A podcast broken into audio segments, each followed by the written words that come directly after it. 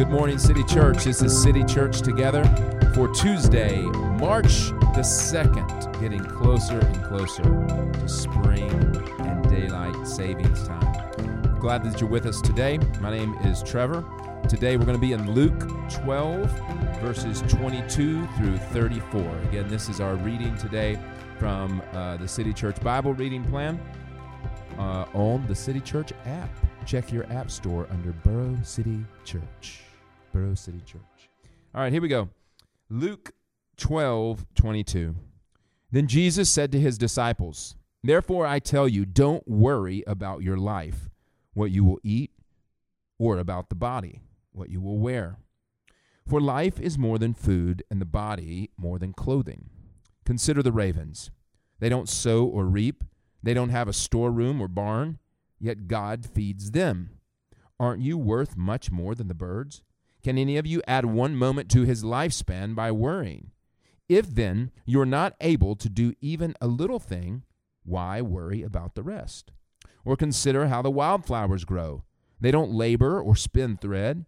Yet I tell you, not even Solomon in all his splendor was adorned like one of these. If that's how God clothes the grass, which is in the field today and is thrown in the furnace tomorrow, how much more will he do for you? You of little faith. Don't you strive for what you should eat and what you should drink? And don't be anxious, for the Gentile world eagerly seeks all these things, and your Father knows that you need them. But seek his kingdom, and these things will be provided for you. Don't be afraid, little flock, because your Father delights to give you the kingdom. Sell your possessions and give to the poor. Make money bags for yourselves that won't grow old, an inexhaustible treasure in heaven where no thief comes near and no moth destroys. For where your treasure is, there your heart will be also. And that is the word of the Lord from Luke chapter 12. So, as we uh, do a Hear Journal, let's start by highlighting a couple of things. Um, number one is this command don't worry about your life, what you will eat, or about the body, what you will wear. Um, that's tough. Don't worry. Tough command to follow. And then there are two commands to consider, and there are two um, occurrences in the natural world to consider. One, Jesus asked his disciples to consider the ravens, and then he asked them to consider the wildflowers. Finally, Jesus gives the overarching command, the not this is not what you are to do and then he gets this to, to the this is what you are to do where he says in verse 31 seek his kingdom seek first his kingdom. And then he works out the vision of what a life like that looks like in verse 33. Sell your possessions and give to the poor. Make money bags for yourselves that won't grow old, an inexhaustible treasure in heaven where no thief comes near and no moth destroys. So sell your possessions and give to the poor is a small sort of vignette of what a person's life looks like who doesn't who is not anxious okay so those are those are that's just going through the text and highlighting some things that pop out as commands um, from jesus or as pictures that jesus gives us. So now let's put this together and the e part of a Hear Journal. Let's explain what's happening here well, Jesus has just finished, uh, from your reading from yesterday, has just finished telling them the story, a parable of the rich fool, in which a man gains a ton of money for himself and um, doesn't have enough uh, doesn't have enough barns uh, to store all of his well, it's not money, but it's equivalent of money he doesn't have enough um, barns to store all of the produce from the land because he got all of this produce from his land. So he goes out and he uses his money to make bigger barns to store more stuff. Doesn't that sound American? Um, just drive around town. I feel like every time my kids ask me, What's going up on that corner? Some construction in Murfreesboro? The answer always comes back that's a storage unit. That's a storage unit. My kids have picked up from me to d- bemoan um, our demise as a people with all the storage units going up. I always remind them that's what e- that's what the Egyptians did right before God sent a plague, and it's true. So you go read about their storage units in Exodus chapter one.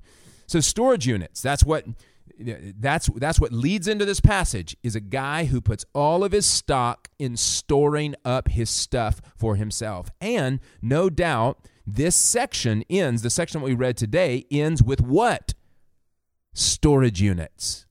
But two very different kind of storage units. The first storage unit is an earthly storage unit whose contents will perish. The second is a heavenly storage unit whose contents will not grow old. They are inexhaustible. Okay, so that's what that's where we're going. We're going from don't get yourself earthly storage units, get yourself heavenly ones. All right, now, a couple of things to notice here.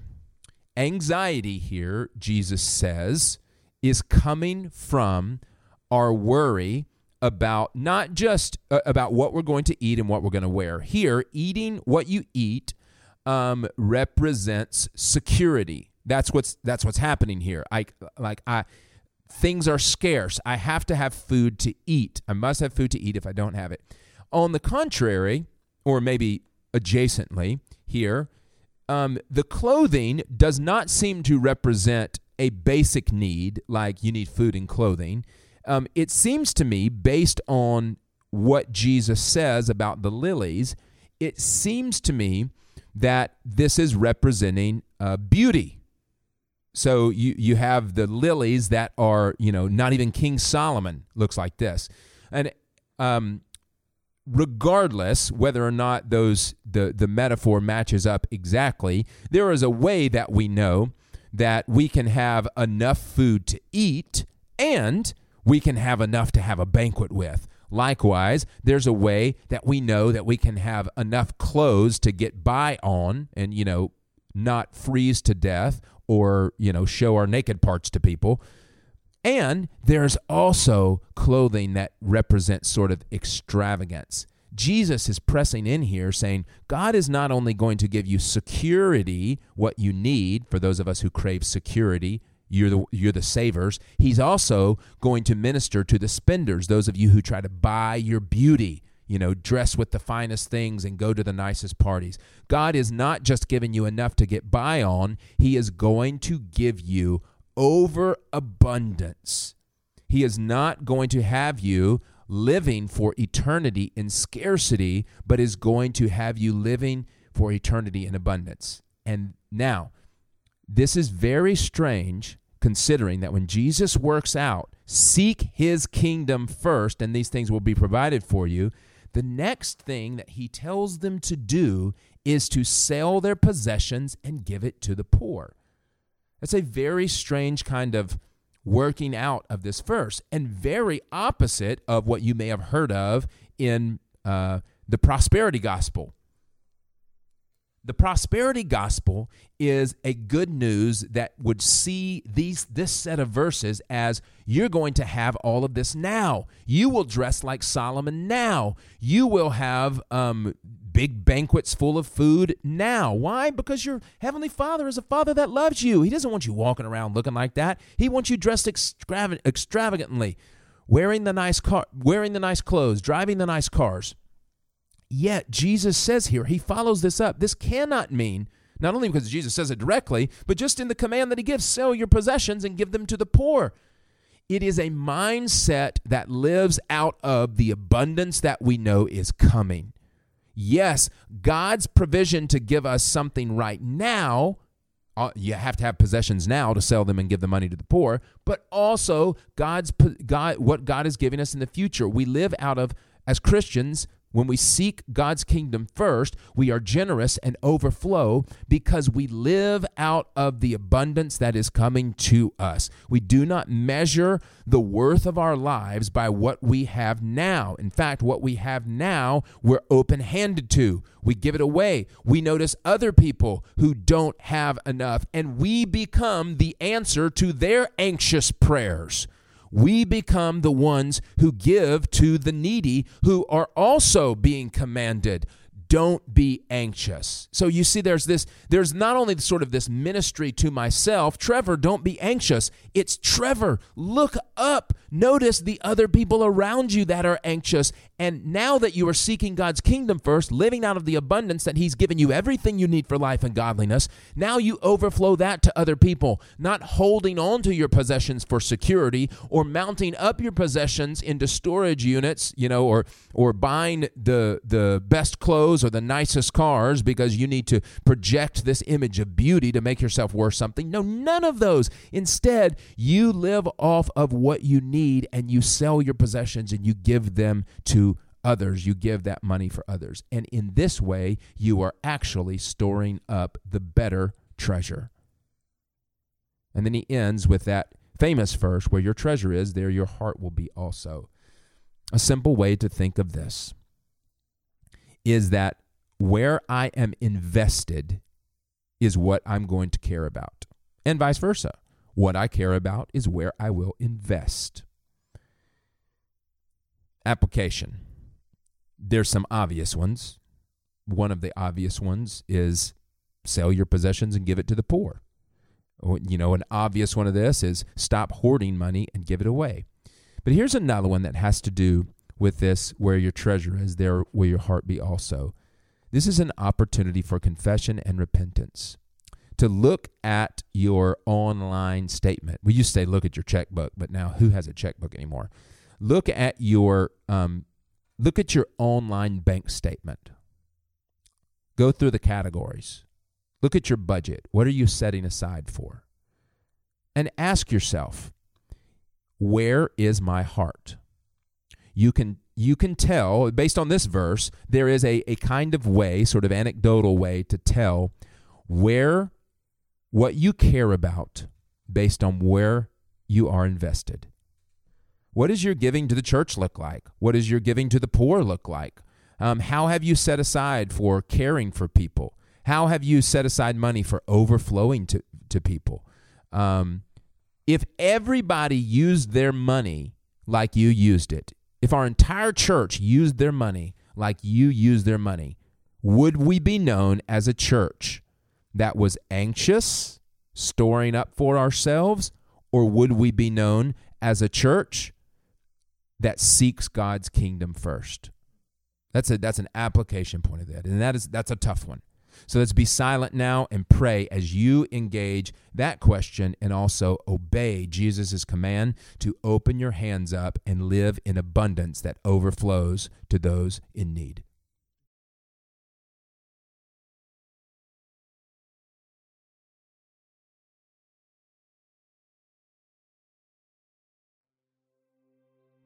Our Father, it is tricky. Just like Run DMC said. It is tricky to honor you. It's tricky to seek your kingdom first because we can so easily talk ourselves into believing that your kingdom is actually our kingdom. And so when we pray, Your kingdom come, as you taught us to pray, what we're really praying, praying is Our kingdom come. When we read this set of verses, we skip right over the so sell your possessions and give to the poor, and all we see is, okay, God's going to give me what I need to make the budget. God's going to give me what I need to make sure that I have enough money. Okay, God's going to give me what I need to, to look good. God's going to, pro- we skip right over sell your possessions and give to the poor. In fact, when I read this today, as an act of confession, Lord, I, I was kind of surprised to see that verse there because I've read this so often as merely a self comfort that you're going to take care of me. And no doubt it is that. It, your heavenly Father desires to give you these good things. And yet, your comfort of me often ends with me instead of what you command me to do. And you know 2 Corinthians 1, which is give my comfort to someone else. Help us as a church not to make money bags for ourselves that won't that that grow old, but help us to make inexhaustible ones. To invest in your kingdom by sharing the gospel loud and liberally, sowing seed everywhere. By also helping people in their physical needs. By loving people not hoarding our time just to ourselves or to what we want to do, but giving our time away to serve others. God, that's what we want to do. We do not want to build bigger barns and storehouses for us. We want to live in your abundance by selling our possessions and giving to the poor. Help us to do that. In the name of the Father, and the Son, and the Spirit. Amen. City Church, go sell your possessions and give to the poor. Be fruitful and multiply. City Church, go and multiply the gospel.